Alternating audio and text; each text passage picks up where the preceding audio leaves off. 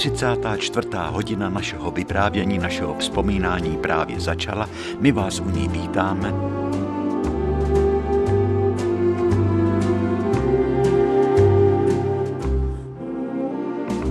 Přejeme vám podle toho, kde nás posloucháte, dobrý večer, dobré časné ráno, dobré odpoledne,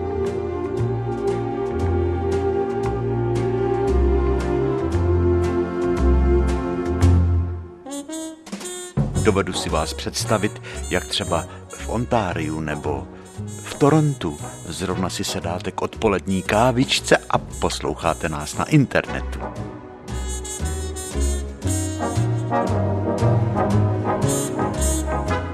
To je příjemný pocit. Vaše e-maily nám to prozrazujou.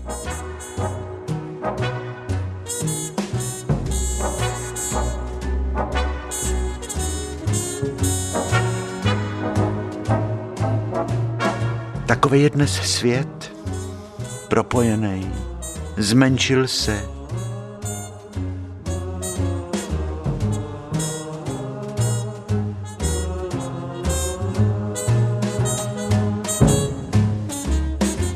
Žijeme nové tisíciletí, novou dobu, dobu globalizace.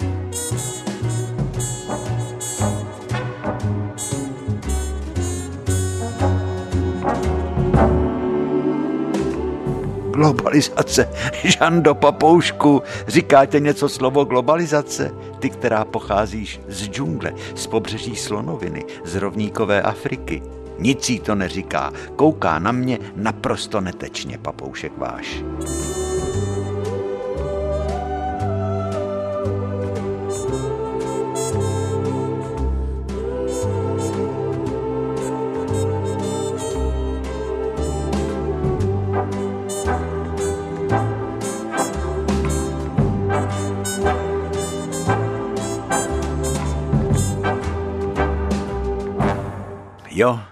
Naše generace všecko pamatuje. Vzpomínáte si na ty doby, touhletou dobou kolem Hromnic, jak najednou vzduch zavoněl, lesy zčernaly, protože sníh z větví stromů sles roztál a teplej vítr, když se opřel do oranic, tak jejich zářivou bělost zvrásněli černý vrcholky brást a vykreslovali v krajině obrazce z pravidelných čar, ale tvořili i skupiny velkých a malých černých skvrn.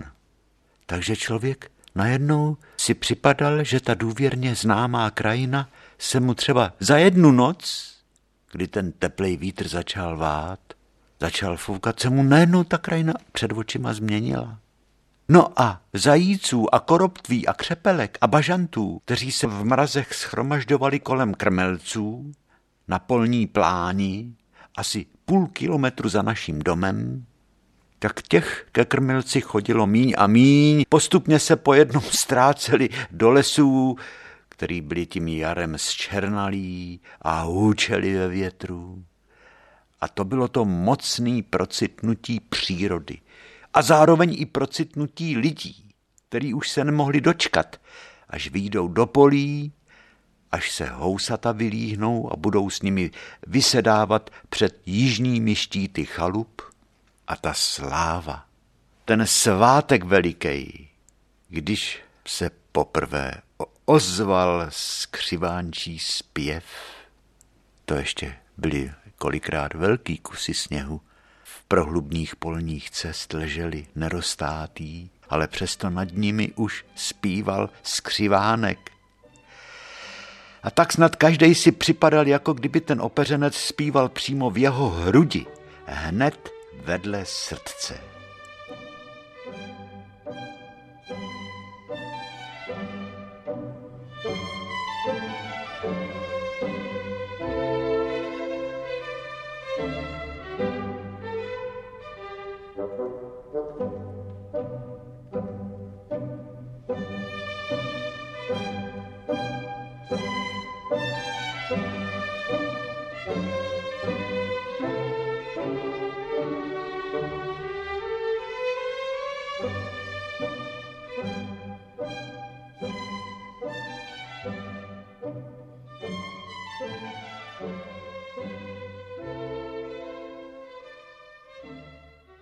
Den byl delší, protože náhromnice o hodinu více a tím se prozářil život všech a prohřál, protože slunce už začalo hřát.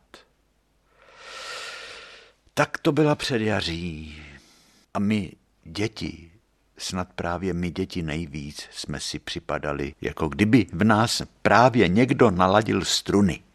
A ty struny čekali, až na ně naše životy začnou hrát. A vůbec už jsme se nemohli ovládnout. A když z polí tekla voda zahnědlá, jak tála mezi polními brázdami, před naším oknem ve škarpě tekla a prokousávala se pomalu těma zasněženýma příkopama se prokousávala dolů a skončila v rybníce. Tak hned to už jsme někdy měli připravený, nebo jsme si hned vyřezali z kůr stromů. Borový kůry byly nejsilnější, lodičky. A v tom rozmoklým sněhu jsme v botách kožených čvachtali tak dlouho, jak jsme ty lodičky provázeli, protože jsme je nemohli pustit z očí, jak oni se kymáceli v tom zahnědlým potůčku po tom tajícím sněhu. A doběhli jsme s nima někdy až do rybníka na poslední chvíli jsme je chytli a to jsme si museli zamáčet nohy a museli jsme nastydnout a museli jsme chrchlat a smrkat a museli nás maminky balit do ručníků a dávat nám pít teplý čaje, protože jsme každý dostali skřipku právě v těch dnech, kdy nám nesměla utíct ani chvilka, jsme leželi jak lazaři v posteli a věděli jsme, že kočičky jívy něžně zdobí kraj a to nás trápilo nejvíc, že nemůžeme poslouchat ty skřivany, že nemůžeme sledovat jak jehnědy jsou čím dál tím žlutší a žlutší. A kočičky taky už začaly žloutnout. A my jsme se za chvíli vypotili a zase jsme vyšli do té předjarní krajiny, aby jsme naslouchali tomu hlasu. Hlasu čeho? No přece hlasu rodný země.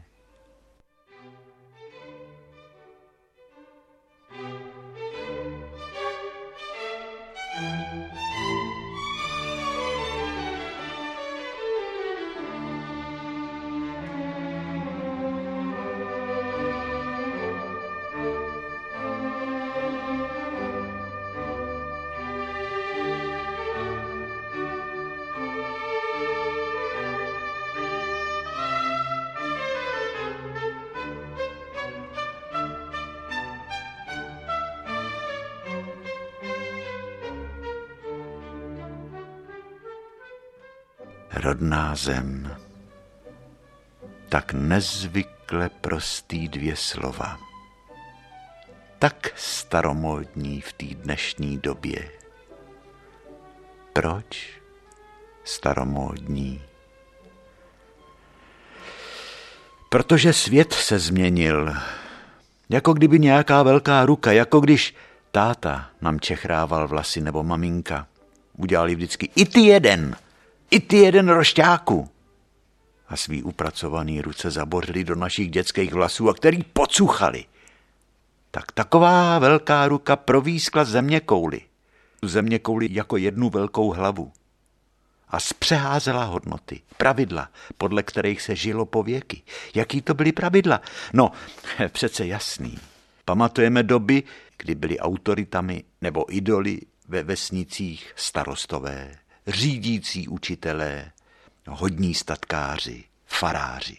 V městech to byli páni továrníci, páni profesoři, páni doktoři, lékaři, advokáti. A když někdo dostal hlad po kultuře, tak si do Prahy dojel, buď vlakem nebo autobusem, protože věděl, že v Národním divadle může kdykoliv jít na rusalku nebo na prodanou nevěstu. A dnes, v době globalizace, během tak krátkého času masová média, který pronikly i do té poslední chalupy u nás v Pavlíkově, i k tomu nejmenšímu prckovi malýmu. Na celém světě, stejně tak jako v Johannesburgu nebo v Sydney nebo v Tokiu, nebo v Kalubicích, nebo v Novým Strašecí, nebo v Šanově i v Pavlíkově, nebo tamhle ve Waldmünchenu v Bavorsku, na celém světě vytvořila jiný celebrity, jiný oslavence, jiný idoly, jako například Michaela Jacksona. Všecko je dnes jinak. Lidé uctívají úplně něco jiného, než v době, kdy my jsme byli dětmi. Tak, Žando, to bylo co? To bylo dlouhý, to si se otravovala, papoušku. Zaspívej. Nezaspívá, protože je otrávená z toho, co jsem právě povídal. Co se dá dělat? Taková je doba, Žando, i ty se s tím musíš smířit.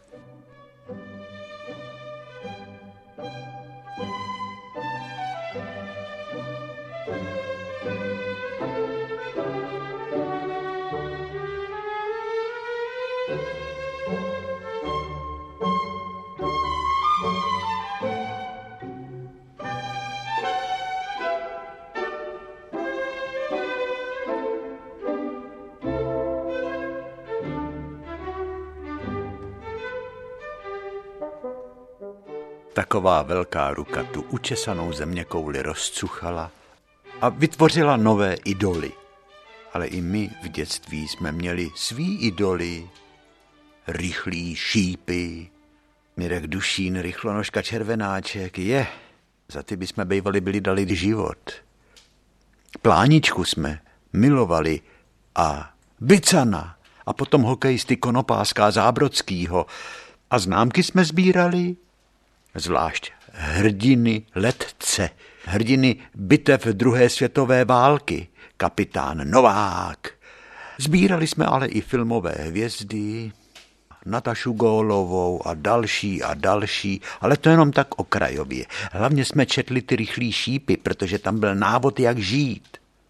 Ale především jsme ctili pohled starších, že ta pravá velká kultura má podobu rusalky v Národním divadle. Nebo Lešetínskýho kováře, jak hráli zase Pavlíkovský ochotníci. Nebo Jiříkovo vidění. Ochotnický spolky byly na každý vesnici. Kdežto dnes, ne, že bych ten dnešek, je to stejně krásná doba. A vašme si, že ji můžeme žít. Ale přece jen dnes prolnula se podívaná za peníze, jak se tomu říká show business, s uměním to se tak pomíchalo, že někdy je těžký najít hranice, kde končí showbiznis a začíná umění a naopak. A protože každý dítě kouká na televizi, tak z ní se doví jen to, že největším zpěvákem je Michael Jackson. A o tom, že je Rusalka, La Traviata, Beethovenova Osudová nebo Bachovo umění fugy a Vivaldiho čtyřiroční doby se nedoví, leda kdyby ponocovalo, protože o tom se mluví jen někdy, pravidla na ČT2, až pozdě, pozdě večer. Je, to jsme se do toho zamotali, do toho filozofování. Žanda už usnula.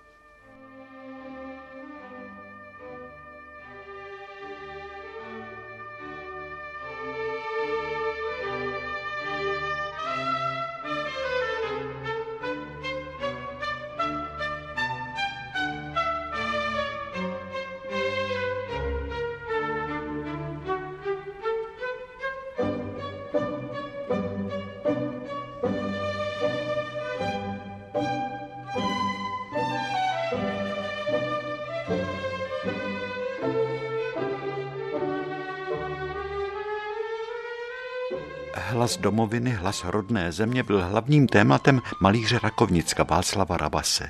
Jak to dokládají názvy obrazů.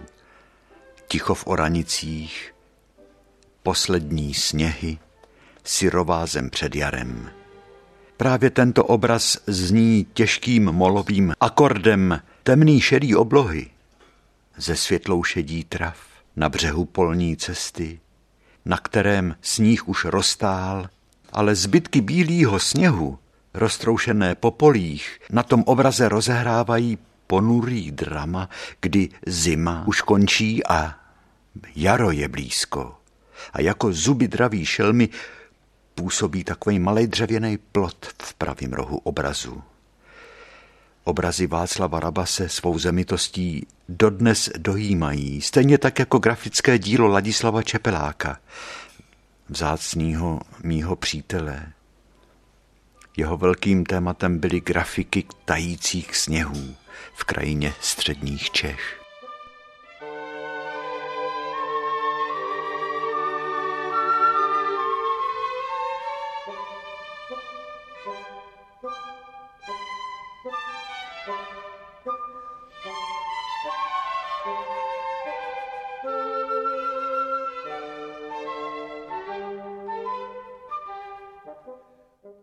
Míza, míza břiz. Břízy zvlášť měli voňavou mízu. A v předjaří, kdy už sníh silně roztával, ta bříza voněla, příroda voněla před jařím. A až slunce úplně roztaje a vyschnou cesty a voschnou meze, tak budeme chodit ven, budeme si hrát a budeme hledat poklady. Oni se sice otevírají až o velikonocích, ale co kdyby? Co kdyby? Jako děti jsme hledávávali poklady na merglový skále vedle hřbitová, na všelijakých skládkách kolem jich bylo nepočítaně. A když někdo našel tlustý sklo od baterky například, tak byl šťastný, protože ten poklad našel.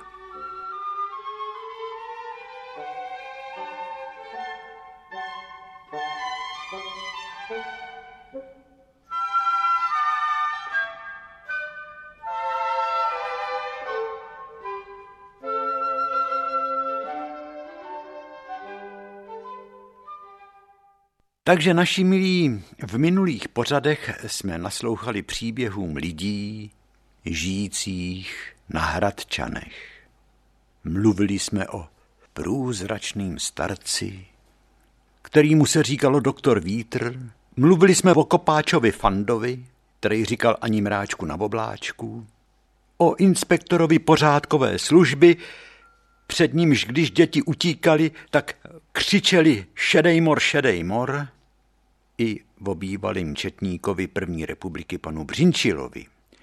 A dnes se vnoříme do ulice Nový svět a ulice Černínské hlouběji.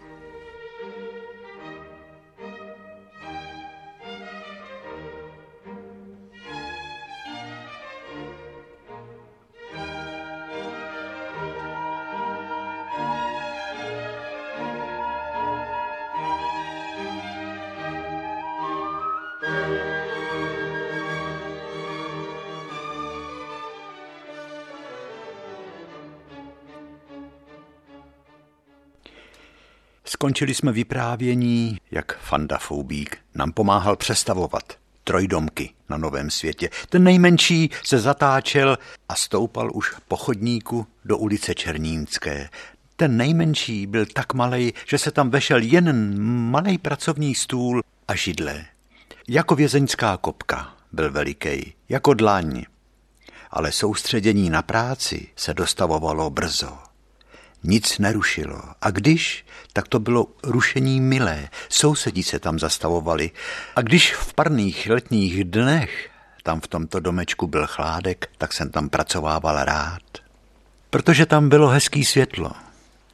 Bílé stěny rozptilovaly světlo ideálně, že bylo přesně vidět to, co jsem vyrýval na měděný desce.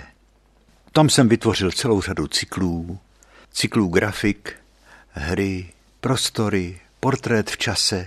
A jednou jsem tak soustředěně pracoval na jedné grafice právě z cyklu prostory, jmenovala se Zavřený dveře, když najednou mě vyrušila ruka, kterou prostrčila sousedka paní Síkorová skrz mříž ve okně.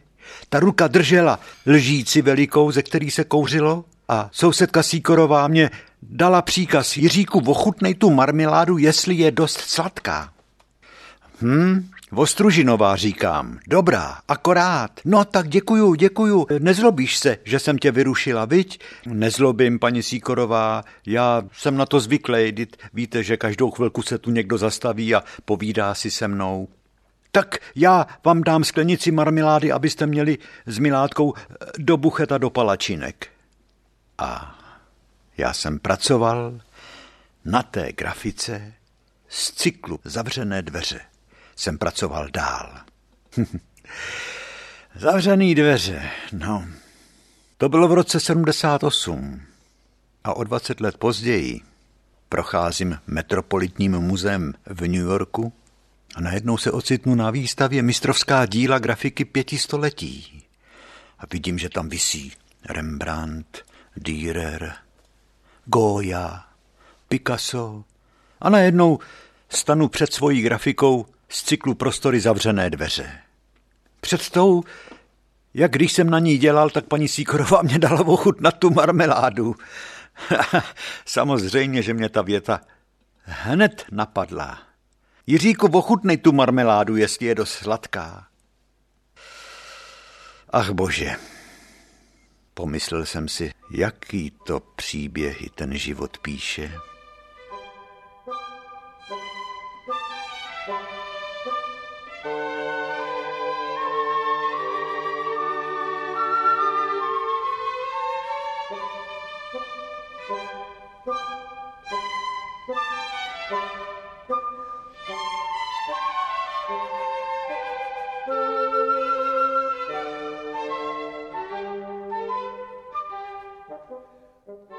Černínskou ulicí jsem chodil rád.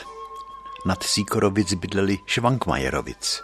Eva, významná malířka, spisovatelka a Jan Švankmajer, tvůrce animovaných filmů. Takový malý místo, si říkám, a tak nabitý tvůrčí energií. Naproti Evě Švankmajerový byly vrátka, kam se chodívalo do štychu. V tom štychu bydlel, přebýval ten doktor Vítr, o kterém jsme si kdysi dávno povídali, a také tam tři roky, od roku 1914 do roku 1917, měl v malé přízemní místnosti ateliér Jan Zrzavý. Ale my si budeme nejdřív povídat o tom dvojdomku Evy a Jana Švankmajerových. Honzovi filmy teď dobejvají svět, ale už tenkrát bylo jasný, že jsou mimořádný, poeticky stylizovaný mrazily v zádech, jeho rakvičkárna, zahrada, byt, žvahlav, tichý týden v domě. No a Honza chodil každý večer na procházku se špicem, ťapkou, bílým. Takže jsme chodili po stichlých hračanech. A někdy se k nám přidal i pan režisér Kachyňa, který si nad Švankmajerovými skonstruoval takový zahradní dům, který to byla márnice. No a teď povídalo se a najednou se začalo vyprávět o strašidlech a najednou se zjistilo, že jak u Švankmajerů, tak i u Kachyňů straší, že se tam zjevují podivné bytosti, který mají třírohý klobouky a jsou v hnědých šatech, v hnědých hábitech opásaný v pase jsou šňůrou a dokonce pan režisér Kachyňa vyprávěl o tom, jak tam zazvonil jednou ve čtyři hodiny v noci ten člověk a dožadoval se vstupu, že prej tam má schůzku se svým tátou, který je hradní kat. A Honza Švankmajer říká, no to Eva ho viděla toho samýho taky. Jeho žena tedy.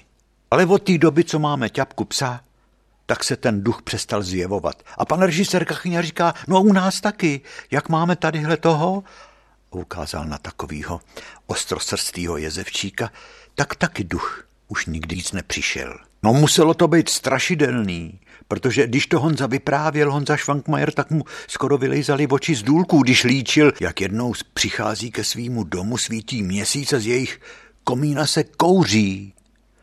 Z komína, který byl zaslepený. Kdo to tam asi dělá? Oheň, si říkají. A vůbec tady se dějou tajemné věci, protože vždycky nám pošťačka dává poštu za kliku u dveří a najednou z ničehož nic byla pošta ležela srovnaná na stole v kuchyni. No jo, říkal pan režisér Kachyňa, můj synovec, když poprvé toho ducha v tom třírohým klobouku viděl dole v dílně, dělal něco na, na truhlářském ponku, tak se tak vylekal, od té doby za mnou nepřišel, protože se tady v tom domě bojí.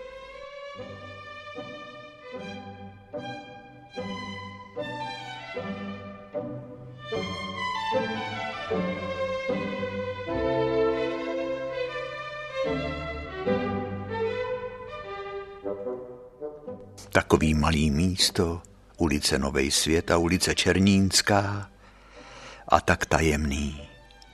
Tam zdi dovedou mlčet. Nikde v Praze tak zdi nemlčí jako na Hradčanech.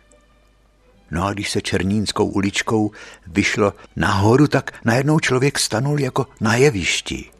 Obklopen třeskutě krásnou scenérií, za zády zůstal kapucínský kostelík, vlevo bylo nařasený průčelí Lorety, vpravo burácí průčelí Černínského paláce a naproti jsou čela domů Loretánský ulice.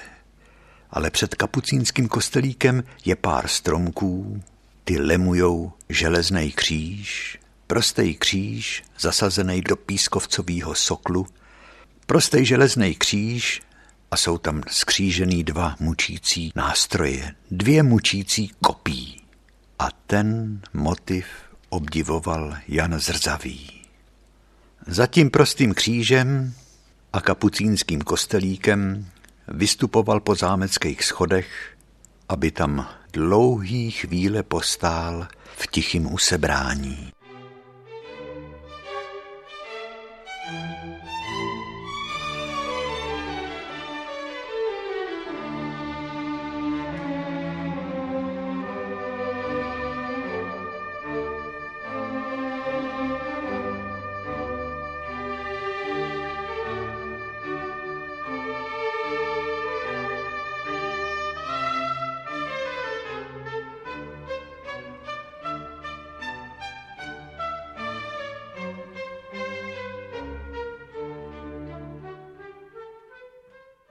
Jan Zrzavý, menší, černě oděná bytost s baretem na hlavě, hlava mírně zakloněná, snící, stichlá, o čem snila, o posvátnosti místa možná, který mu připomíná osamělý kříže v Bretani, nebo piacetu vedle San Marka v Benátkách, nebo cestu Via Appia v Římě.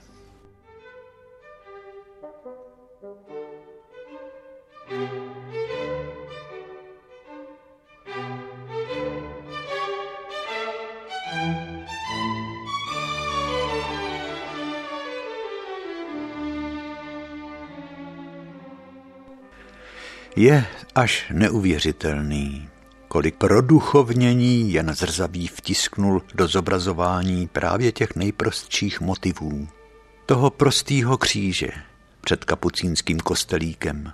Mnohokrát jej maloval a vždycky, když se tak jako stichle zastavil před tím křížem a já jsem ho mohl zpovzdálí pozorovat, tak bylo vidět, jak Jan Zrzavý prožívá jakési rozechvění které jakoby rozvibrovalo duhovou zář kolem té jeho stojící černě oděné postavy s bíle zářícím plnovousem, jako by se v těch svých snech vznášel na tom malým náměstí.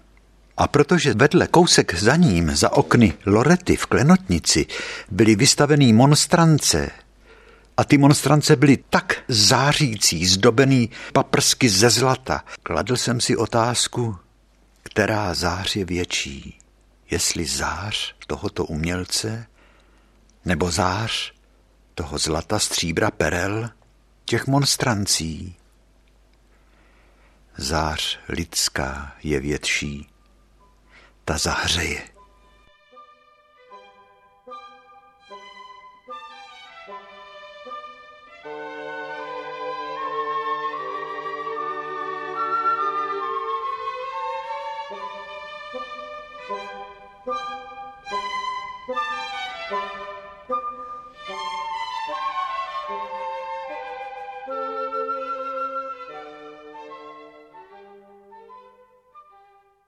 Jan Zrzavý byl náš idol. Vyzrával v době fin de siècle, v době konce století, dlouhého 19. století, které skončilo až vypuknutím první světové války v roce 1914. Sytil se poezí Zajerovou, Březinovou, miloval obrazy svého učitele Jana Preislera. Ctili jsme jeho vyznání, které jsme uměli naspaměť. Dílo umělce vyrůstá ze samých hlubin jeho bytosti a jež to nutně je dítětem své doby, nemůže být nemoderní. Znali jsme i vznik jeho magického obrazu údolí smutku. Obzor tvoří jedenáct špičatých kopců, vpravo stojí bíle oděná žena a na modrým klobouku má rudý ptačí pero, za ní strom s tenkým kmenem a na něm deset velkých kulatých květů, možná růží.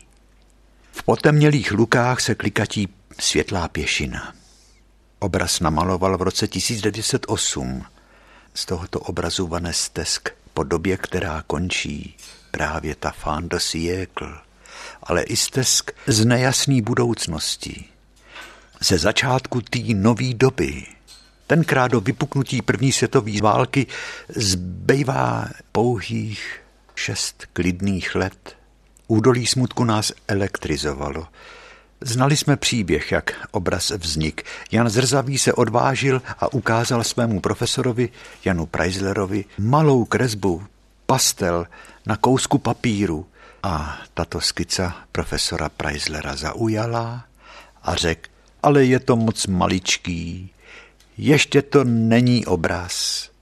Udělejte to větší, plátno a barvy vám dám, jestli nemáte. Jan Zrzavý potom píše v pamětech samozřejmě, že jsem neměl, ale nepřiznal jsem to. Styděl jsem se něco od Jana Preislera vzít. No ale přesto velké údolí smutku olej na plátně byl namalován. Ve štychu.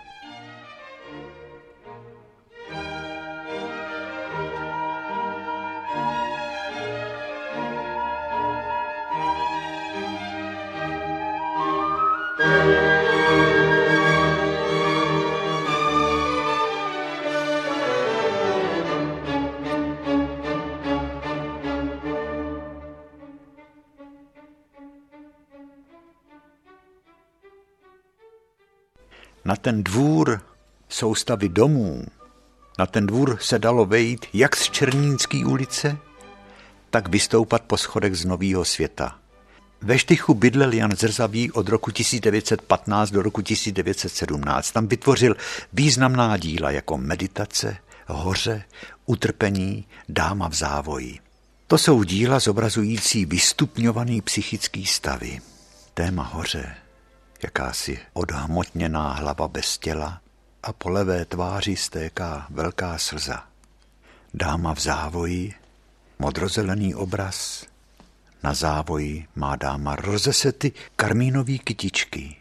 A právě tyto obrazy svým poetickým nábojem se staly součástí i doby našeho dospívání a zrání spolu s hudbou Janáčkovou, Sukovou, Stravinského nám mládí zkrášlovali a pomyšlení, že vznikali v té jedné maličké místnosti, tam vedle ulice Černínské a Nový svět, to pomyšlení nás dojímalo.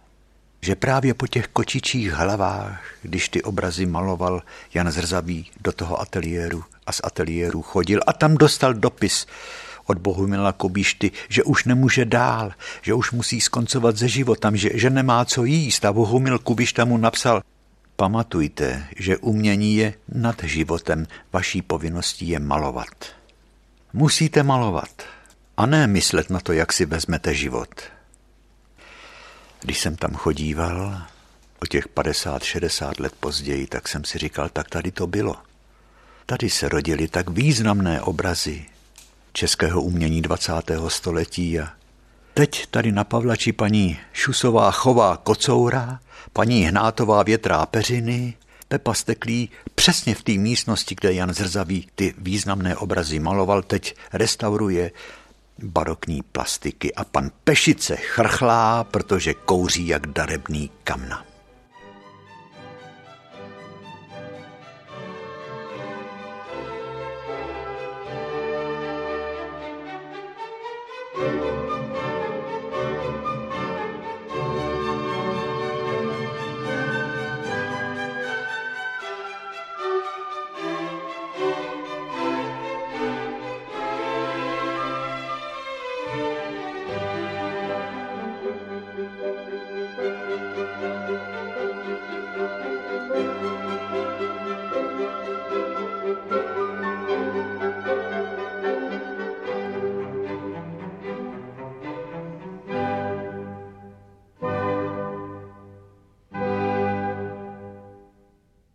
Každý čtvrtek odpoledne jsem chodil do knihkupectví na Pohořelci. Víš, papoušku?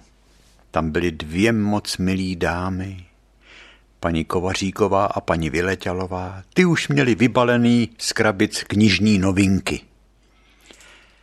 Tenkrát před 30 lety za 150 korun se koupila plná taška knih. No a tam jsme se scházeli, Přicházíval tam i Pepíček Wagner, architekt, který si zrekonstruoval dům u tří lilí nahoře na Pohořelci, spisovatelka Marta Kadlečíková a hlavně tam přicházel pan Jánato, Žando. Pan Jánato. Víš, kdo to byl pan Jánato? Já tě to řeknu. No, zaspívej. Uděláš nám radost všem. Ta se nechá prosit někdy. No jo. Tak tady máš. Pan Jána to Žando. On se jmenoval pan Maxa. Dřív měli kloboučnictví před válkou a čepičářství s malým kožešnictvím a proto měl pan Maxa plnou skříň krásných předválečných borzalíno klobouků. V letních parných dnech nosil borzalíno lehký, plátěný.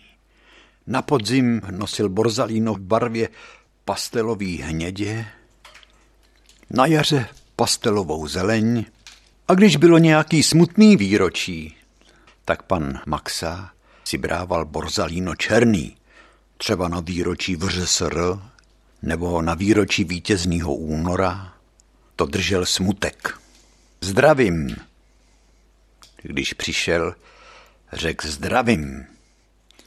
Uklonil se a obřadně smeknul klobouk a v mírném předklonu jej položil na právě vyprázdněný krabice po knihách, který stály za dveřma.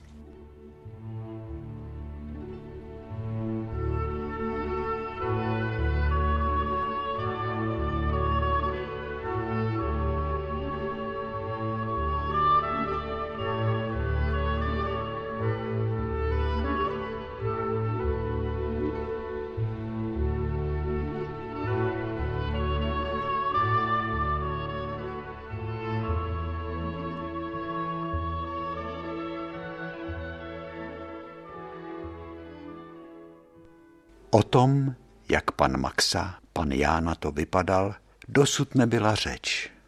Jasný, modrý oči, úzký rty, trochu jako Oldřich Nový, něco kolem 65-70 let. Vždycky byl pan Jána to elegantní. Říkal, já posuzuju chlapy podle bot. Když má chlap boty vyblejskaný, vyspravený podpatky a na kalhotech puky, správně uvázanou kravatu a je vyholený, tak je solidní. Solidní. Pořádnej chlap nemá mít ani knírek. Churchill to byl správný chlap. Čvaňháka doutníka to může mít. Ale knírek, chlap, který má knírek, je buď vexlák, Tenkrát byli vexláci, ty se živili překupnictvím, kupovali od cizinců valuty nebo tuzexový poukázky, vzpomínáte si. Tak je buď vexlák nebo sňatkový podvodník.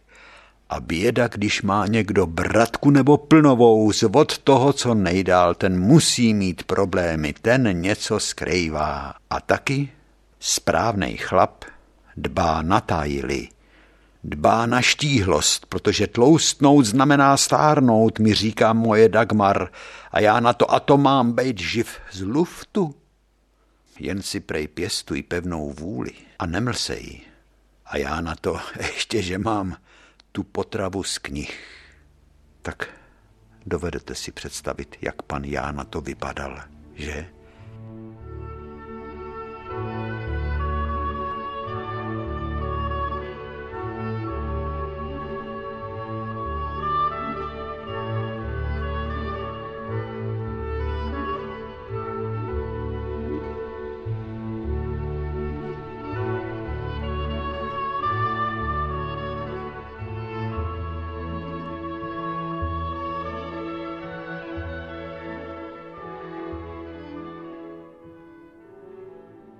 O kloboucích už byla řeč hned na začátku a taky nosil motýla, kterýho si sám vázal. Měl hezkou sbírku motýlů předválečných, kravat taky.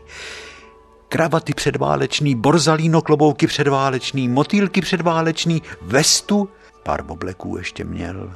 To byl elegán pan Jána to. Vždycky byl hladce vyholen, navoněn a bílé vlasy pečlivě učesané na pěšinku.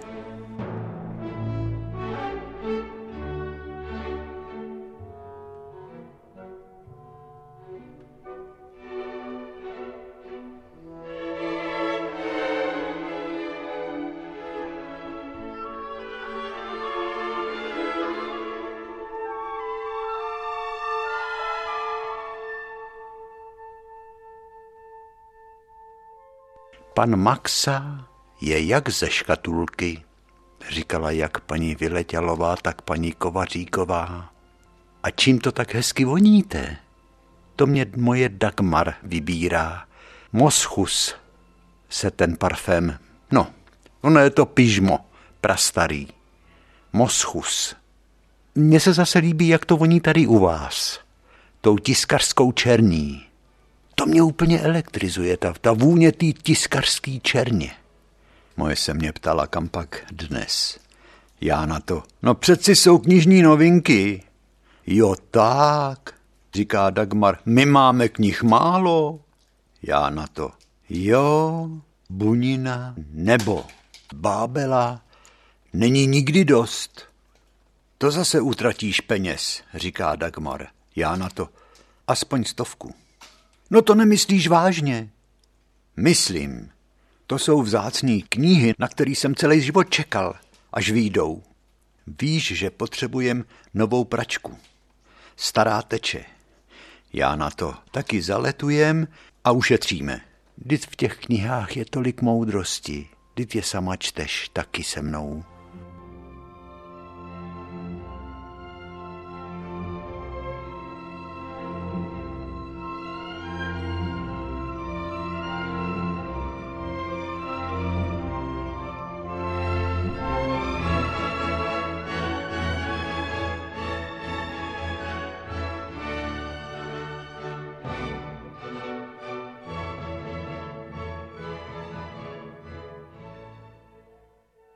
No a co, pane Maxo? Řekněte nám něco veselého, ať se zasmějeme. Vždyť jste toho tolik prožil. To jo, to jo. Vyprávějte nám, jak jste měl tenkrát ten pohřební ústav. Jo, to je dávno, říkal pan Maxa. Vzpomínám si, jak jednou přišla zoufalá dáma a hned pláč. Jak to tak chodí? Přijměte mou upřímnou soustrast dámu. Musíme tam všichni. Tak obřad, že, mladá paní. Kdybyste Pepu znal, takovej čestnej, poctivej, říkala po chvilce, když se vyplakala. O rodinu, jak se staral, karty nehrál, sportku nesázel, nepil, necoural za ženskejma takovej dobrák. Tak já na to, Jaký veršík dáme na parte? Vyberte si. Tohle bych chtěla, říkala dáma. To je takový cituplný, já na to. A jak čtu, tak paní pláče čím dál víc. Svatý svazek naší lásky roztržen jest krutou ranou a já želím s dětmi tvými tvoji duši milovanou. V nebi naschledanou. A paní se dala do usedavýho pláče a říkala, to je krásný. A já na to, tak bychom se mohli dohodnout na jaký stuhy, jaký texty, jaký písmo na stuhy a jakou rakev. A paní se znovu rozplakala, že nebyla k utišení. Já na to takový těžký chvíle máte, paní. Já to s váma prožívám. Ale jak jsem řekl, musíme tam všichni. Tak to bude stát 1650 korun. A najednou se to stalo a nebylo to poprvně. Když se plačící vdova promění v saň. Vyskočila, jako když jí píchne šídlem a začala ječet. Cože? Za toho hnusného neřáda, za toho děvkaře, za toho vožralu, který všechny peníze probendil, a prej Aničko umřem je jedině spolu, v náručí si umřem a on ten vožral si umře dřív. A nechá mě tu samotnou, s dětma, za toho vožralu, no Pepo, to jsi mě neměl dělat. Jednou mě řekl, on prejdu na fotbal a přišel mi domů až za deset dní. No Pepo, takovejch peněz, Mládí si mě skazil a teď na starý kolena mě tu necháš samotnou, ty neřáden, neřádskej, počkej, až já umřu, já tě tam nahoře najdu a, a to bude pár facek a i kdyby to bylo třeba, tak i do pekla za tebou půjdu, ty prevíte, prej 1650 korun, to musím domů k dceři, já takový peníze veliký sebou nemám. Já na to. No zachovejte klid, madam, já vám počkám, Vždyť víte, že tam musíme všichni. Jo, i takový věci jsem musel prožít tenkrát, zasněně řekl pan Maxa. Pan já na to.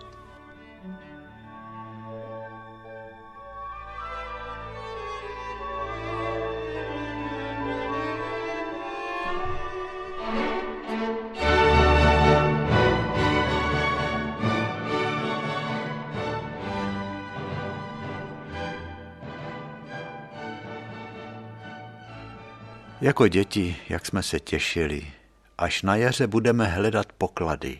Po roztátým sněhu a po deštích byly pole tak vymytý a jak se na nich leskly střípky, zbytky po rozbitých hrnečcích, který byly s kompostem vyvezeny do polí. A často na těch střípcích byly zbytky po malbě na hrnečku, tu kytička, nebo kousek krajiny, hradu nebo písmenko. A těch střípků jsme nosili domů plný kapsy. To byly poklady našeho dětství.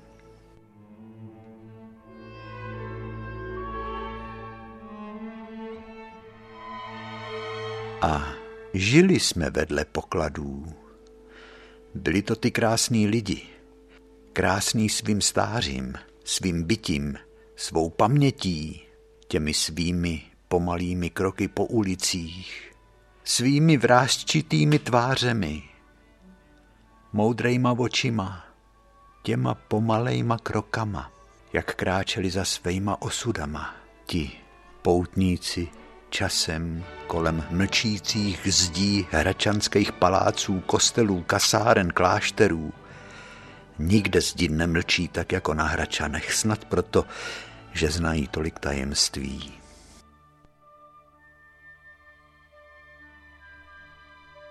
A pak jsme mluvili o tom, jak každý čtvrtek odpoledne jsme si nosili domů poklady světové literatury z knihkupectví na Pohořelci. A byli jsme zdraví a byli jsme mladí, bylo nám málo, kolem čtyřiceti. A to byl náš poklad největší to zdraví a mládí. Vidíš to? Vidíš to, Žaninko? My jsme se zapovídali a hodinka je pryč. V té dnešní hodině opět zněla Haydnova symfonie hodiny a hudba Emanuela Chabriera.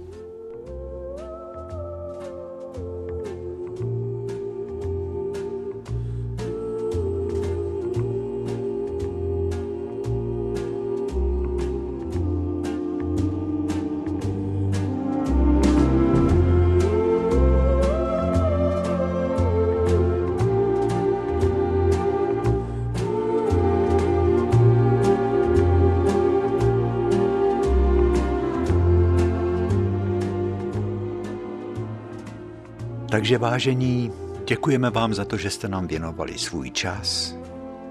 To je naše největší bohatství, hned pozdraví. Za přízeň, za dopisy, pro ty z vás, kteří by se chtěli dozvědět víc, je tu internetová adresa www.anderle.cz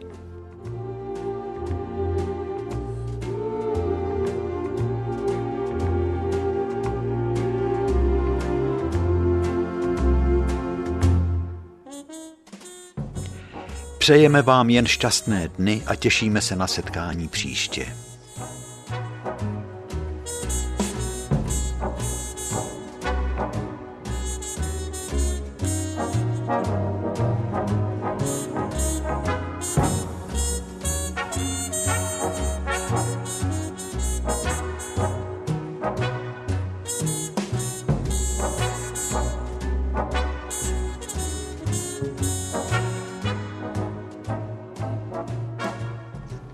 Ještě zaspívá papoušek na rozloučenou. Vrtí hlavou, že ne, že už prej zpívala dvakrát. Je to pravda? No Žando.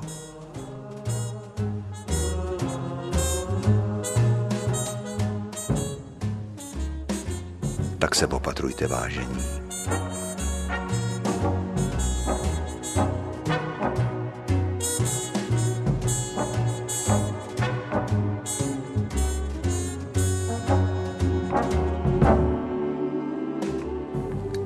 No a příště bychom mohli projít novým světem, kapucínskou uličkou, kasárenskou uličkou, kolem Martinického paláce na Hračanský náměstí. Tam, kde měl svůj salon a svoje sídlo spisovatel Jiří Mucha.